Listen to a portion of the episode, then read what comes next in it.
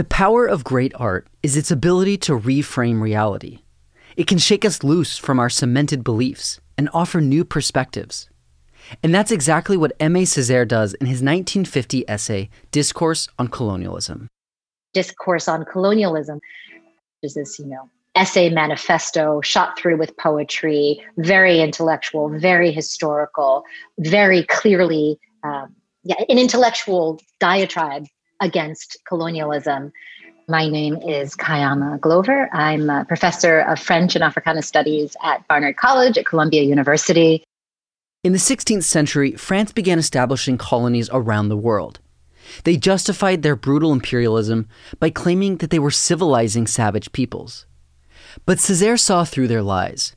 In Discourse on Colonialism, he exposed the truth this is an extraordinarily poetic text. The the way it's written, that it is it is sing songy. There is repetition. There is rhetorical flourish. There is um, and answer, call and response. He it's it's not a stodgy um, colonialism is bad historically in the present moment, and this is why. It is a call to arms that like so um, um poignantly interpolates the reader by the sheer beauty of its style um, that it's worth noting um, and and and really you know for listeners thinking oh I, you know I'll figure out a bit to read this anti-colonialist anti-capitalist text that's probably probably you know really smart and stuff but what I can promise is an exciting read like it's an enjoyable beautiful text to read Welcome to Writ Large, a podcast about how books change the world. I'm Zachary Davis. In each episode, I talk with one of the world's leading scholars about one book that changed the course of history. For this episode, I sat down with Professor Kaiama Glover to discuss Aimé Césaire's Discourse on Colonialism. Aimé Césaire grew up on the island of Martinique in the Caribbean. So he's born in 1913 um, to a Black Caribbean family, um, a sort of, I'd say, middle class in contemporary parlance family, but definitely on the lower socioeconomic scale, so threatened by poverty in his youth. His father um, and mother were both employed and educated, um, but he was not necessarily um, of the class that would have been expected to have a fancy future, let's put it that way. Nonetheless, he was a brilliant, brilliant student and stood out and was rewarded for that under the colonial education system by being granted a scholarship to pursue his studies in 1931, 18 year old Césaire left Martinique and headed to Paris to continue his studies under this scholarship. And enrolled in the École Normale Supérieure, which is a very prestigious secondary education institution. And um, this would be like getting into Harvard or Oxford. It was definitely the um, the good student's path and a very prestigious, prestigious and auspicious beginning to his his his life as an adult.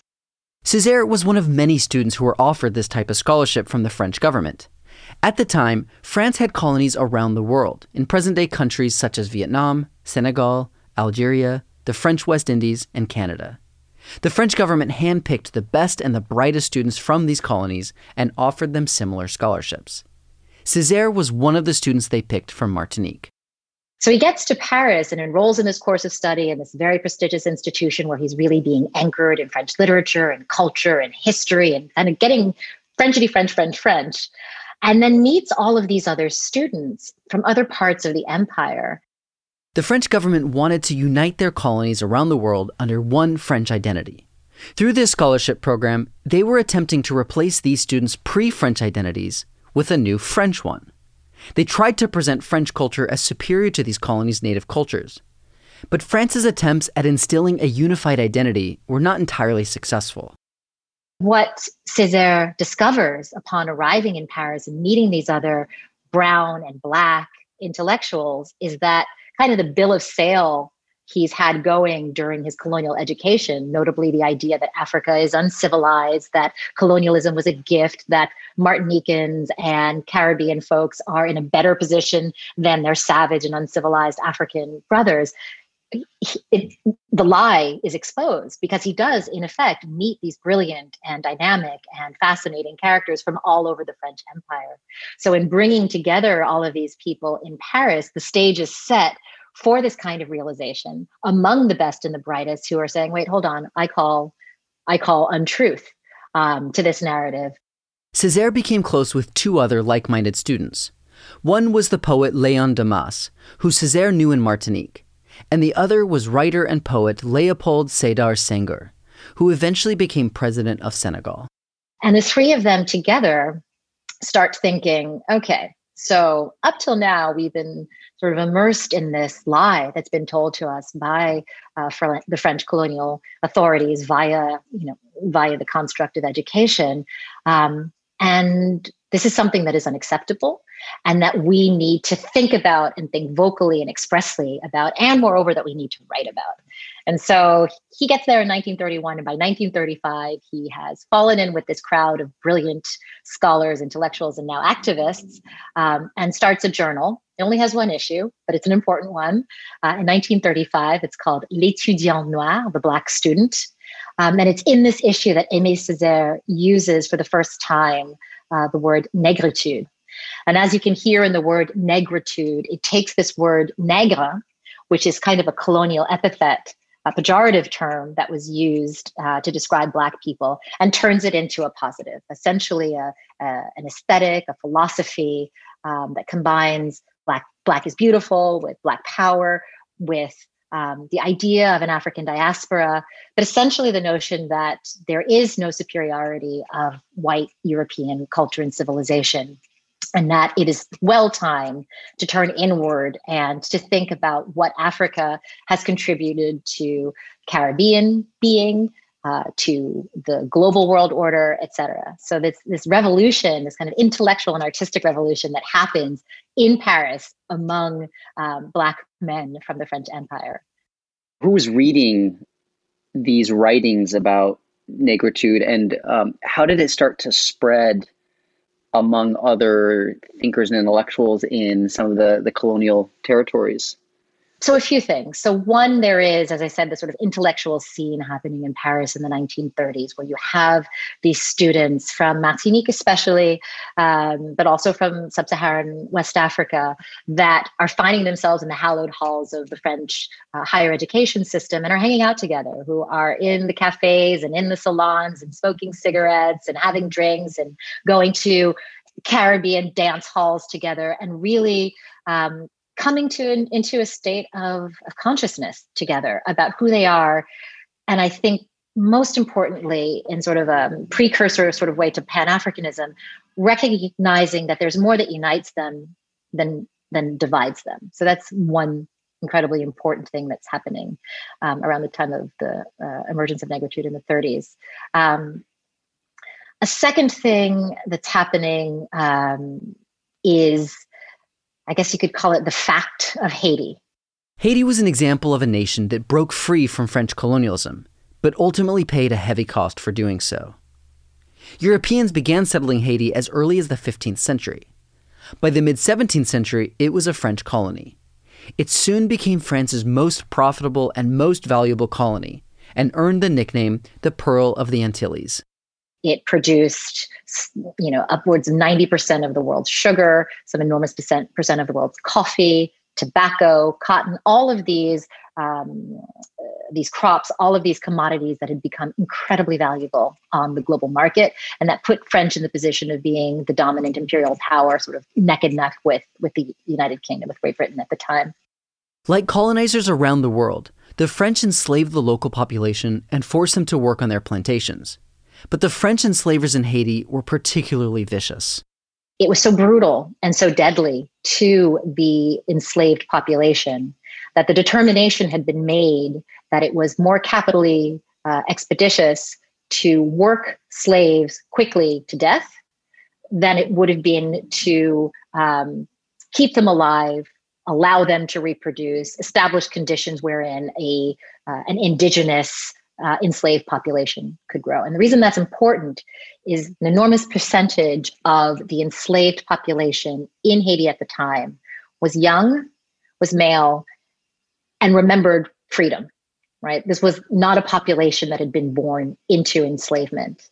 And so, what that meant is that um, over time, and with the demographics being what they were, meaning an enormous majority of Black enslaved uh, nearly African peoples, a thin layer of mixed race people, so to speak, and um, uh, what you would call petit blanc, or which are like kind of uh, lower class whites, and then an even thinner layer of colonial planters, many of whom didn't necessarily live in the colonies or back and forth, meant that you had this overwhelming majority of kind of barely enslaved and brutalized population um, that was able to come to political consciousness.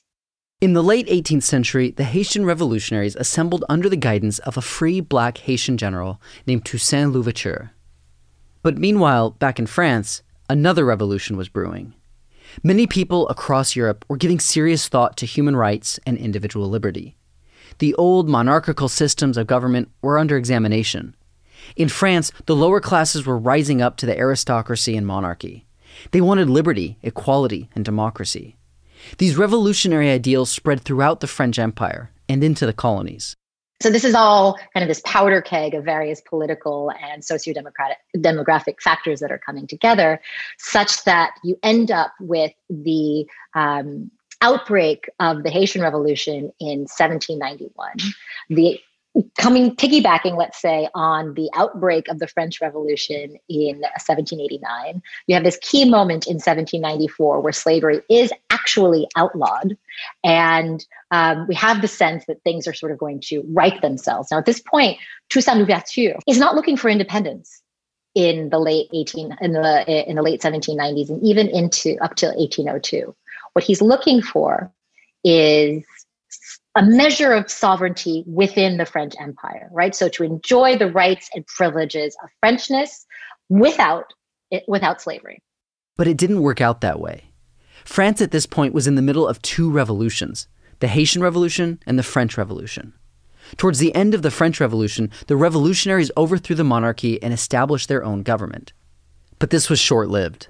The French military leader Napoleon Bonaparte overthrew the revolutionary government and became Emperor of France in 1799.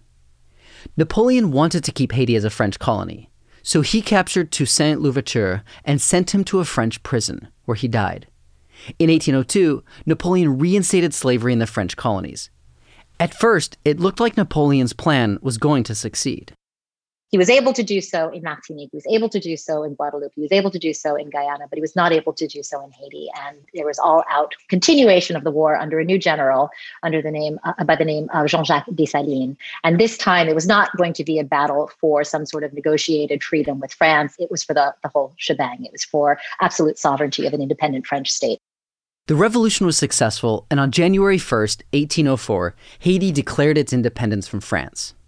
This was a huge threat to European colonialism.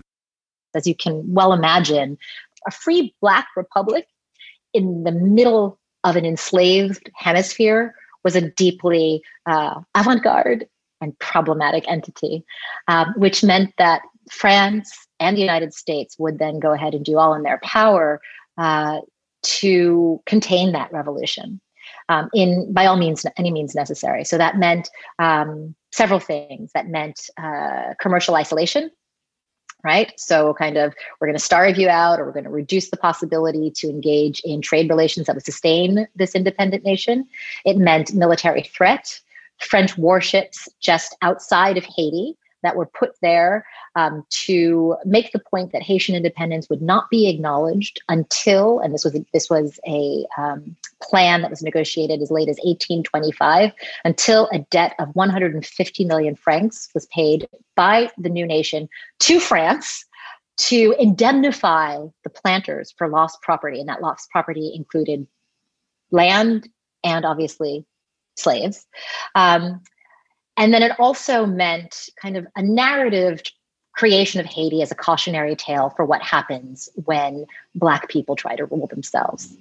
And so, what that means is a place like Martinique, where Césaire is from, part of this kind of colonial education is about vilifying Haiti, about making an example of Haiti of, well, you may think you have it bad as a colony of the French Empire, but it could be worse. Look what's going on in Haiti. And in effect, at first glance, you have this sense of a banana republic that got independence but hasn't been able to make it work a narrative that kind of conveniently overlooks the extent to which the wider world was absolutely insistent on the failure of that, that Black Republic. Um, but people like Aimé Césaire would not have been duped by um, this kind of narrative. Over a century after Haiti gained its independence from France, the United States began to occupy Haiti. The Haitian president was assassinated in 1915, and the U.S. entered Haiti to restore political and economic stability and remained there until 1934. This was all happening during Césaire's life, up through his education in Paris. Césaire, like many other students and people living under French rule at the time, grew up with this Haitian narrative as a cautionary tale. And so at the time of Césaire's arrival in France, um, you have this sort of um, incredibly poignant and despicable reassertion of or like a reinvestment in colonialism that's happening in a country that for all of its um, you know arguably dystopian failures since the 19th century revolution nonetheless stood out as an example of the possibility of black sovereignty right in the wake of slavery and colonialism. So to have that be being crushed and oppressed by a new imperial power, power notably the us um, is something that's in the hearts the minds and in the intellectual thinking of um, these these students in in uh, in france. What happened in the 19th century up until the 30s in terms of colonial resistance? There is not any moment in that time that was not violently, adamantly anti colonial. Not any one, like you can't find a moment in any part of any of the colonial world that was not in constant refusal and resistance of what had, had happened. The example of Haiti, then again, the resistance to the American occupation that happens in 19 in the 1915 through 1920 period in in Haiti, um, in addition to punctual revolution, uh, anti-colonial moments throughout both the British and the French Empire, um, are going to mark, are going to make plain from beginning to end the extent to which colonialism has to constantly perform acrobatics to assert itself rhetorical acrobatics, intellectual, moral, governmental acrobatics in order to convince itself and the world of its legitimacy. Two years after Césaire and his fellow students published their journal called The Black Student, he got married. And then two years after that, in 1939, he moved with his wife back to Martinique and began teaching at the prestigious French high school he himself had attended. He's there in 1939 with his, his wife and, and their child at the time. Um, and while he's there, he founds a literary journal called Tropiques with two other intellectuals which was essentially uh, it runs from 1941 to 1945 so exactly uh, during the time of the war. And it this journal uh, does a couple of things. It kind of puts into practice the idea of um, of negritude as a point of departure for kind of both his, at once historical um, cultural social and political uh, organization among Black people in the Americas and more broadly. Césaire had to be careful with what he published because at the time, Martinique was occupied by France, which was occupied by Hitler and the Nazis. In a way, Hitler was doing to Europe what Europe was doing to their colonies. Because of Hitler's occupation in France, the media in Martinique was heavily monitored. The other thing that happens in this, this period of the late 1930s into the 1940s is he writes his masterwork, arguably what's his masterwork, which is called Le Cahier d'un retour au pays natal, the notebook of a return to my native land, which is this extraordinary prose poem, um, maybe about 50 pages long. In addition to his journals and political writings, Césaire was also an accomplished poet. He publishes this poem, which essentially becomes the uh, the rallying cry and the the most heartfelt expression of of negritude, of global blackness, and I'd say of of thinking about um, black victimization and marginalization as a phenomenon that both is and isn't about race. Um, so negritude literally has the word black in it, um, but this poem makes plain that negritude is a mantle that can be borne by um, by Jews persecuted by Hitler, by Kafirs being persecuted by the South African government, by uh, any uh, by by Dalit in India. That it is um, the mantle that can be worn by people who are per- persecuted um, by white supremacy, by Western Europe, by bourgeois capitalism. Um, in ways that do and do not have to do with with with blackness. Um, so in this sense, his writings during the 1930s and 40s are are really pivotal and foundational to global black studies and to post colonial studies today. By 1945, Césaire's journal had been shut down by the government, but he continued writing. Around this time, Césaire met another highly influential person, the French surrealist poet André Breton. André Breton, who, like so many other intellectual, is, intellectuals, has fled uh, Vichy France, uh, finds himself in the Caribbean, finds himself in Martinique at a point, and um, discovers, right, in, in, that weird sense of the term, discovers uh, Aimé Césaire and falls in love with his work and declares him, you know, the greatest French Black poet. This was a crucial moment because through Breton, Césaire was able to join the white anti colonial movement. Black people can rage against the machine as much as they like, but it really gets the ball rolling when you have white intellectuals and African and, and, and, and activists on your side. Breton helped Césaire establish his name in the white intellectual world, and it enabled him to go to Haiti.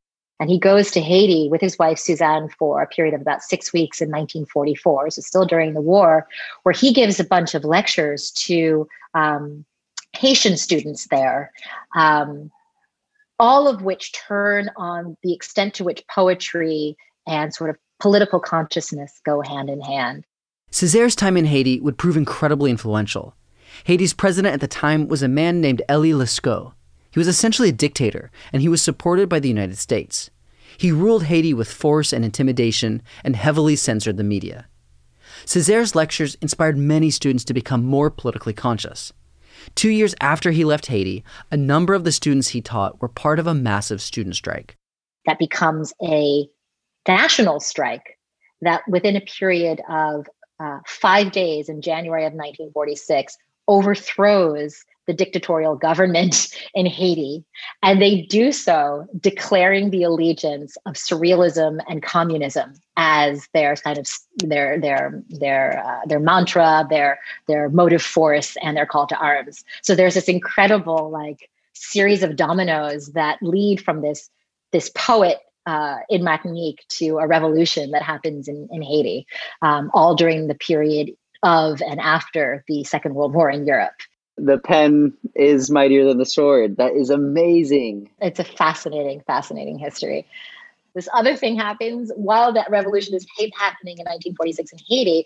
A kind of different, a little bit opposite thing is happening thanks to Aimé Césaire in Martinique in 1946.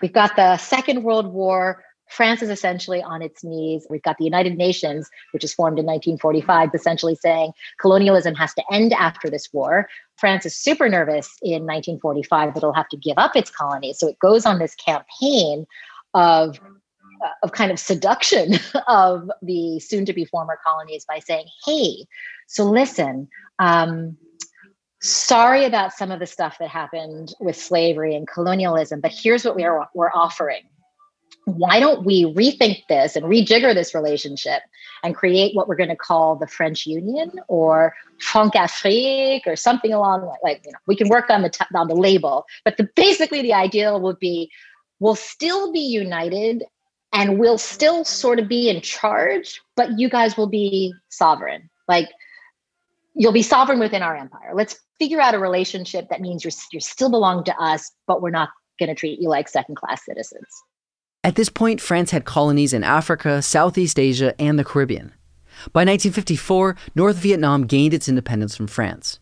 The majority of France's colonies among the African nations did not want to stay under France's rulership, and by 1960, all of France's colonies in Africa were independent.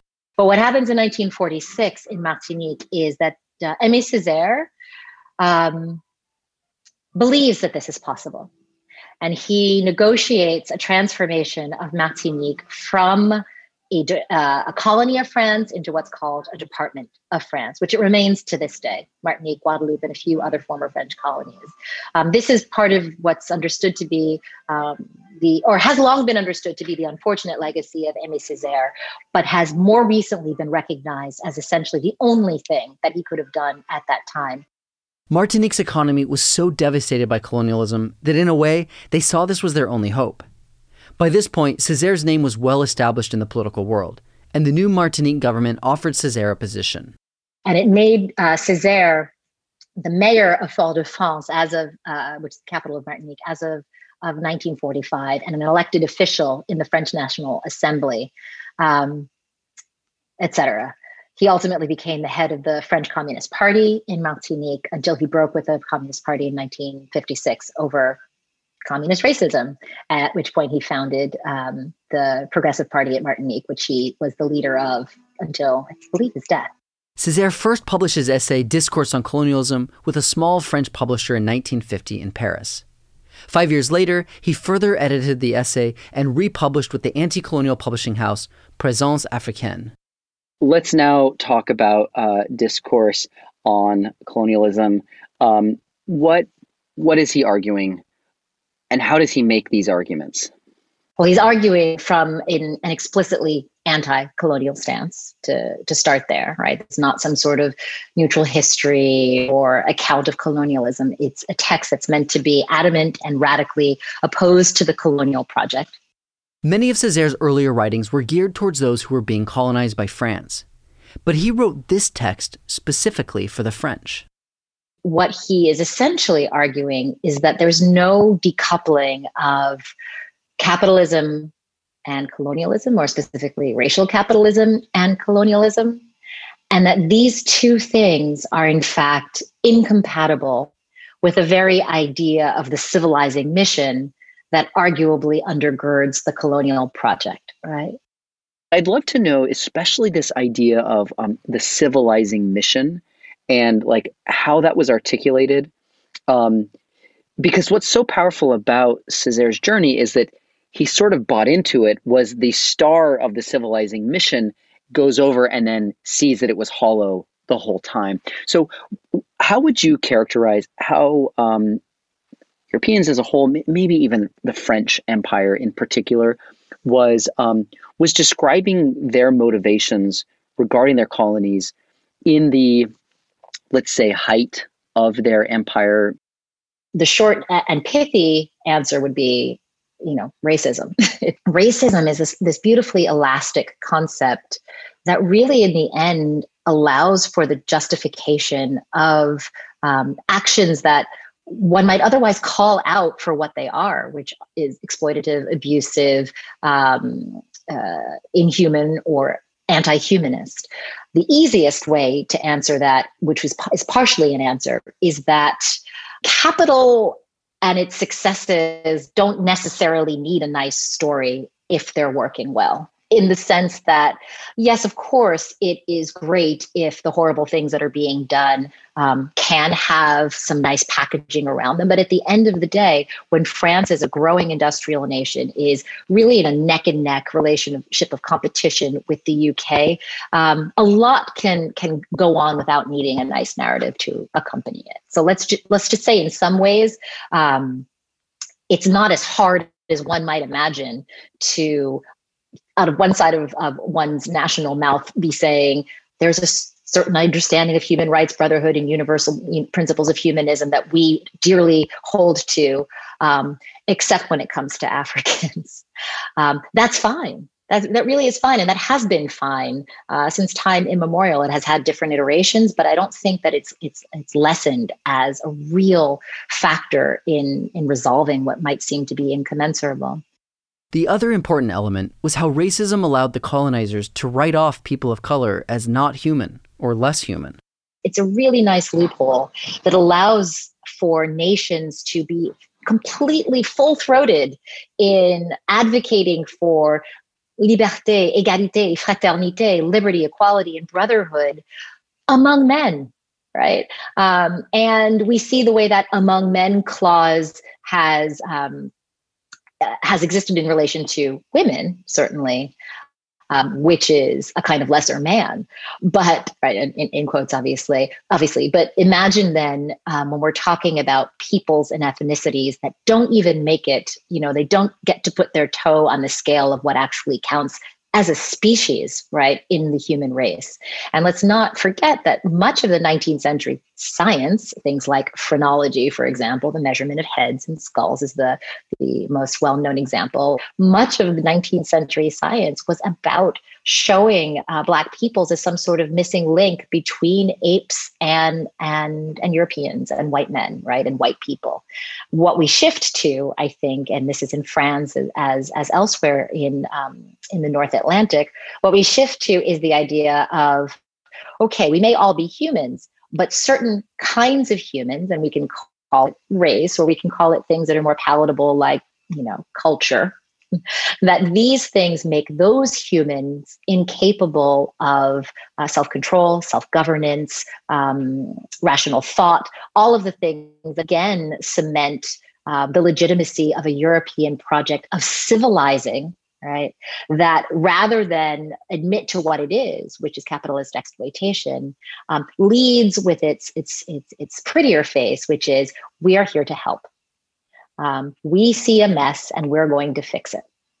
Um, and if that comes with some advantages for uh, for France or for Europe more broadly, well, that's great. I mean, after all, who are we? but at the same time, um, there's a trade off because what we're offering right, um, is some measure of compensation for what we're extracting. When Césaire published Discourse on Colonialism, he was able to take advantage of the rawness of Europe in the aftermath of World War II. Europe was no longer the great civilizing, enlightened continent. Césaire was able to show the parallels between what happened in World War II and what was happening with European colonialism. So he's writing in this moment following the Second World War, where uh, France in particular and Europe more broadly has been taught something of a lesson um, in, in terms of what uh, occupation feels like, what being colonized feels like, and where there was this near miss vis a vis Nazism and Hitler. And so the, the sort of main thrust and the and, and what I see is and many see is brilliance of this text is that he he he um, harnesses that recent memory, right? That recent European mem- memory of this near miss, of this near, very evident uh, degradation and humiliation, to insist in discourse on colonialism that what happened with Adolf Hitler was in fact not an aberration with respect to the Enlightenment come colonial project, but rather its culminating force. Um, and so, with this, this is an incredibly provocative thing to be saying five years after the close of World War II. Um, it's toes right up to the line of um, you brought this on yourselves, right? He never goes so far as to say this, but what he does do is take the, the space created by France's vulnerability to say, really, let's look at history and let's look at the treatment of colonized subjects, brown and black and Asian in the Americas, in the Far East, in Latin America, in Africa, etc. And let's look practically at what was happening under colonialism and see if we don't notice some similarities to what was happening under um, the Hitlerian project of Nazism. And this is an incredibly, as I said, provocative and um, and uh, risque narrative to be to be presenting in 1950 and then again in 1955. So after World War II, how how does the discourse of colonialism change what what were those years after World War II uh, looking like? I mean, I would send you straight to the opening discourse by Charles de Gaulle in 1944 at the conference in Brazzaville, where he gets together um, a group of colonial administrators, all white Europeans, that come together to puzzle through precisely what you've just asked. Notably, okay, it's 1944. We're meeting here in Brazzaville because, well, France is occupied, so that's already saying saying quite a bit. But we're, we're beating here uh, more importantly, um, in some ways, to think about what our colonial future is going to look like. And so that discourse talks about colonialism. You know, it, had its hiccups, and there were things that were done that very likely shouldn't have been done, but they were done in a spirit of generosity and fellow feeling They were done to bring a people encased in darkness into light. Um, they were done with the best intentions, apart, as we talked about earlier, for some bad apples that that made the whole thing look bad, perhaps. Um, but it is not only our hope, but it is our obligation not to release our colonies into the wide, wide world of geopolitics. They are not prepared. They are not capable, uh, no more so than they were really since we found them. It is our responsibility to facilitate some sort of transition for them that will involve uh, re-educa- adamant re-education, uh, the establishment of clear liaisons between a colonial indigenous elite and French uh, a French newly or differently colonial power, right? So these were commercial relations, social, political, and other relations. In other words, we need to refigure a relationship that we want to remain rooted in the paternalistic ideals of the civilizing mission and colonialism, um, but with uh, without all of the yuckiness that we now know. Um, you know, isn't going to work for the second half of the 20th century and beyond because of the whole Hitler situation. So, was Césaire's work intended to help colonial subjects say no? H- how much of his intention was to foster this consciousness that you you are in fact free? There is a way um, in which Césaire holds fast to the belief that um, that the colonial ship can be turned around, or at least holds fast to the efficacy of trying to work in that direction, as opposed to um, radical independence that would divorce the fo- former colonies from uh, their former imperial uh, rulers. And he, in this respect, is something of a, of a pragmatist. We have to keep in mind the extent to which the centuries of colonialism had devastated, uh, had absolutely devastated local economies, cultures, ethnicities, tribal relations, uh, understandings of self and of history, um, that it had really done some, you know, not annihilated entirely, but certainly deeply disturbed and, and yes, devastated. And so the world that Césaire seems to be imagining is a world that requires first acknowledgement of the crime of that uh, of that project really importantly. It, it involves having the um, the North Atlantic and the former empire recognize what it had done, and I would argue in a really prescient way, he does that so that those sins are not repeated.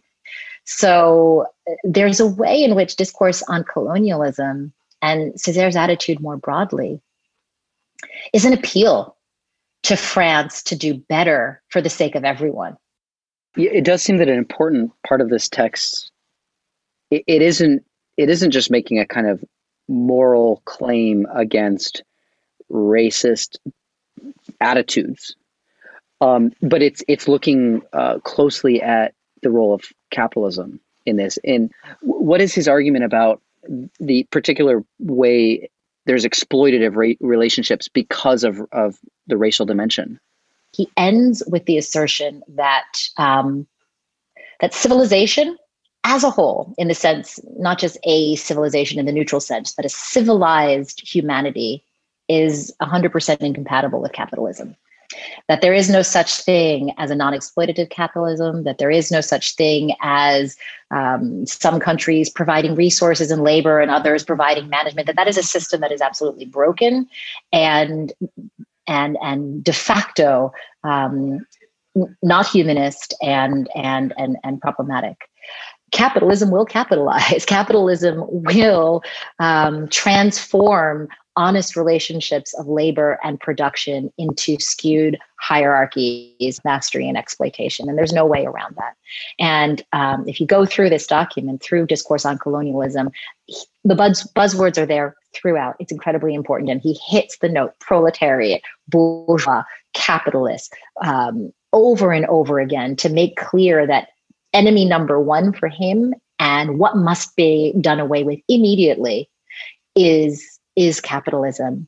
Um, particularly the kind of capitalism that is coming up through the United States, right? A kind of undignified steamrolling capitalism that is full with its own successes of um, the recent war and really ready to globalize uh, on a scale that hasn't hasn't been seen. Um, and so he's closing this document by trying to strike the fear of um, one would otherwise say God, but in this case of America, into the hearts and minds again of the French does he have a vision of or a way to organize an economy and a political community that he can articulate? Can he can he give a name to a way of life that supports that human flourishing in his view?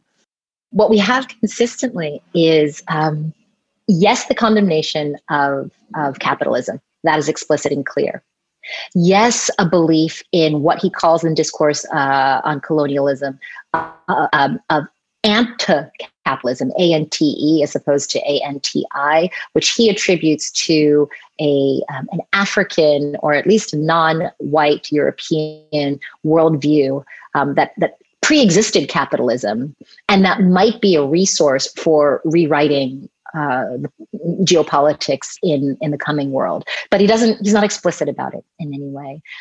The work that he ends up doing because he does become a politician he's mayor he's then the deputy of the french communist party he then starts his own political party in martinique. Um, so he is invested in a politics, but in as much as this is a never a politics of uh, explicit independence, um, it has its limitations in that respect. And B, there is no sort of uh, political agenda that's made uh, made clear beyond radical revolution, um, which is you know arguably very much about deconstructing. Right, so a process of burning it all down in order to lay the terrain for something else, but that something else is not necessarily articulated with great clarity um, in his work. How did the book land? Um, and and what would you say has been its its legacy? It's at the root of a, genealogy of anti-colonialism. It's it provides like a theoretical base, a political base, um, and a point of departure for I'd say debates in the present moment about different forms of colonialism and of neo-colonialism, um, about blackness and to what extent blackness is um, a racial category or metaphor for uh, a social class uh, or culture. Um, it's a it's a it's a it's being utilized. It continues to be utilized as a helpful way of thinking about how otherness is constructed, um, even against reason right how like what are the what are the discourses and rhetorics that have to be put into place to justify the things that we were talking about earlier in terms of exploitation and inhumane treatment and inhuman treatment of, of the so-called other um, so Césaire, this is not a relic or an artifact um, that's part of a history of anti colonialism. It's very much in the present. It's still discussed um, not just within the walls of the academy, I would say, but is it a, it's a familiar text in the realms of activism and well beyond the francophone context. Um, you know, it is a part of Latin American discourses of anti-colonialism as well that happened much later. Césaire passed away in 2008. He was 94 years old. After Discourse on Colonialism, he continued writing and published many plays, poetry, and other post colonial literature. But this text, this and I'd say two or three of his other texts, but this one really um, stands on its own as Césaire's offering to um, the desire for truly universalist human and global freedom um, to this day. It's wonderful that a poet wrote this influential text because it means that it's a, it's a delight to read.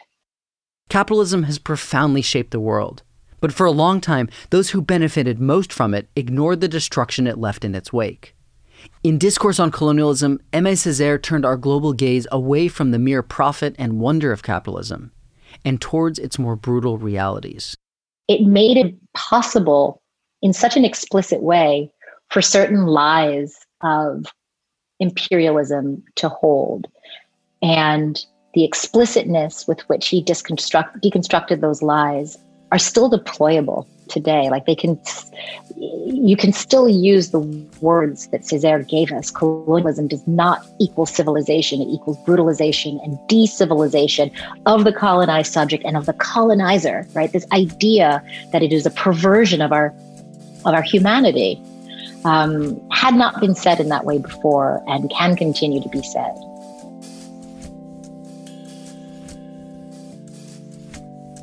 Writ Large is produced by Jack Pombriant, Liza French, and me, Zachary Davis. Script editing is by Galen Beebe. We get help from Ferrandu. Our theme song is by Ian Coss, and our branding is by Dan Pecci. We're a member of LitHub Radio. Writ Large is a Lyceum original production. You can find us on our website, writlarge.fm. There you'll find transcripts, links to the books we discussed, and more information about today's guest. Thanks for listening. See you next time.